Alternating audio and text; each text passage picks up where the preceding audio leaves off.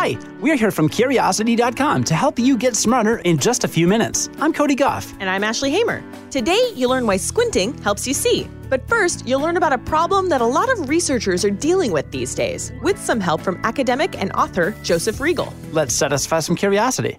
Social and life sciences are facing a crisis. It goes by a few names the replicability crisis, or the replication crisis, or the reproducibility crisis. Whatever you call it, it's something you're going to learn about in a minute with today's guest, Joseph Reagle.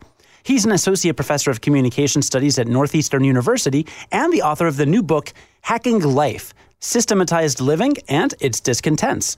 Here's our exchange about the replicability crisis and how scientists are addressing it. So, Professor Reagle, would you mind giving a quick overview of that issue and how it's affecting life hackers particularly?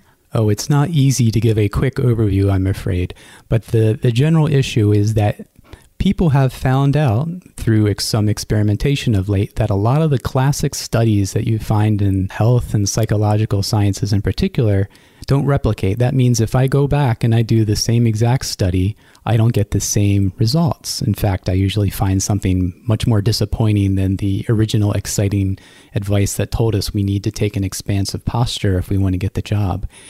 And there's a whole suite of fairly complicated issues going along with respect to people's methods and statistics and general overly credulous approach that scientists have taken to some of their findings in the past couple of decades. And people are pushing back on that a lot more strenuously now.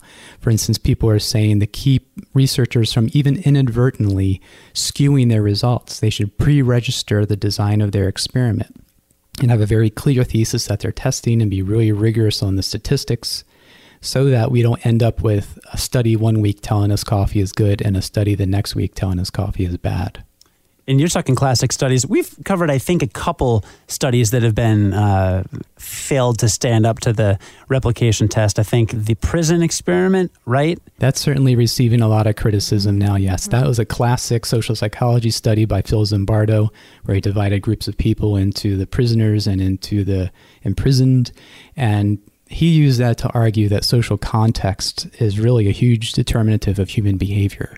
And when people act bad or evil, it's often their social context rather than their personality or some essentialist notion of a soul.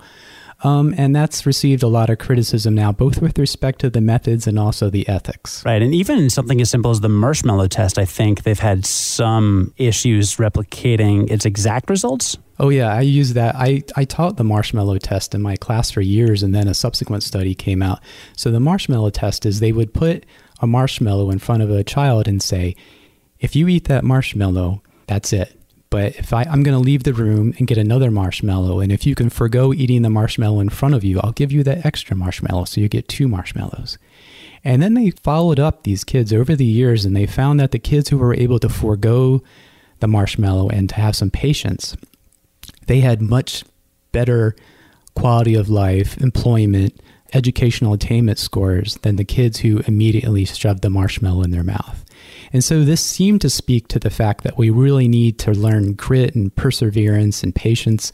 And I'm not saying we don't, but in a subsequent study, I think back in 2015, they said, hmm, maybe it's not the personality of the kids so much, maybe it's their environment. So they tweaked the study and they added another step. And that first step was for the, the person who was proctoring the study to say, let's do crayons first before we even get to the marshmallow. And if you can forego playing with these dumpy old crayons, I'll go get you a nicer set of crayons. And then they came back five minutes later, and either they forgot the crayons or they remembered the crayons. And then they did the marshmallow study, and they found that the kids who could trust the proctor, who brought the nice new crayons, they were likely to forego the marshmallow. But the kids who were in the environment where they couldn't trust the adult, they were more likely to eat the marshmallow. So maybe this correlation between personality and later uh, life outcomes wasn't between the personality and the outcomes, but maybe the kid's environment. Like if the kid grew up in a uh, impoverished home, or if they had a lot of siblings who was likely to snarf the marshmallow before they could, maybe that's the thing that was happening and affecting their lives, not their personality. Now, look, your takeaway from this shouldn't be that science doesn't have any answers, because it totally does. The takeaway is that a lot of times science is just more complicated than having clean, crystal clear takeaways. There are a lot of variables in the world we live in, after all. And that's why you might want to be skeptical if a product or service guarantees that it has a definitive answer or it's a hard and fast quick fix for something, because that's not usually how life works. We talk about that all the time with sleep and exercise, right? Having said all that, you know we love our life hacks on this show. And that's why next week you're going to hear once again from Professor Joseph Reagle. Remember, he's the author of the new book, Hacking Life Systematized Living and Its Discontents. And we haven't even gotten around to the part of our conversation where we talked about life hacks yet. Tune in for the next few weeks to hear our Hacking Thursdays mini series to learn how you can live an optimized life, what that means, and the difference between a hacked life and a meaningful one. Today's episode is paid for by NHTSA. Does this sound familiar? I'm not going very far. I'm in a rush. It's too uncomfortable. Sometimes I just forget. Don't kid yourself, there is no such thing as a good excuse for not buckling up. If you've used any of these excuses or any others, you're putting yourself at risk of injury or death. In 2017, more than 10,000 people were unbuckled when they were killed in crashes. That's 51% of people killed in motor vehicle crashes that were not wearing seatbelts. No matter what kind of vehicle you drive, wearing your seatbelt is the best defense in a crash. Even when you sit in the back seat, you still need to buckle up. That goes for when you ride in taxis and use ride sharing services too. Cops are on the lookout and writing tickets, so why take the risk? In 2017 alone, seatbelts saved nearly 15,000 lives. So do the smart thing and buckle up every trip, day or night. Click it or ticket. Paid for by NHTSA. Look, up in the sky. Is it a bird? Is it a plane? Whatever it is, it's incredibly small and blurry, and you're probably squinting to get it in focus. But why is it that squinting helps you see? Well, it all comes down to how your eye focuses light. Here's the science. Before you think about how your eyes see the world, let's think about how a camera sees the world. At its simplest, a film camera takes in light through a hole or aperture and exposes it onto light sensitive film to create an image. Of course, if you just exposed film to light, you wouldn't actually get an image because every light particle, aka photon, would strike every area of the film willy nilly. That's why cameras also focus light. They do that by narrowing the aperture to let in less random light and by adjusting the lens.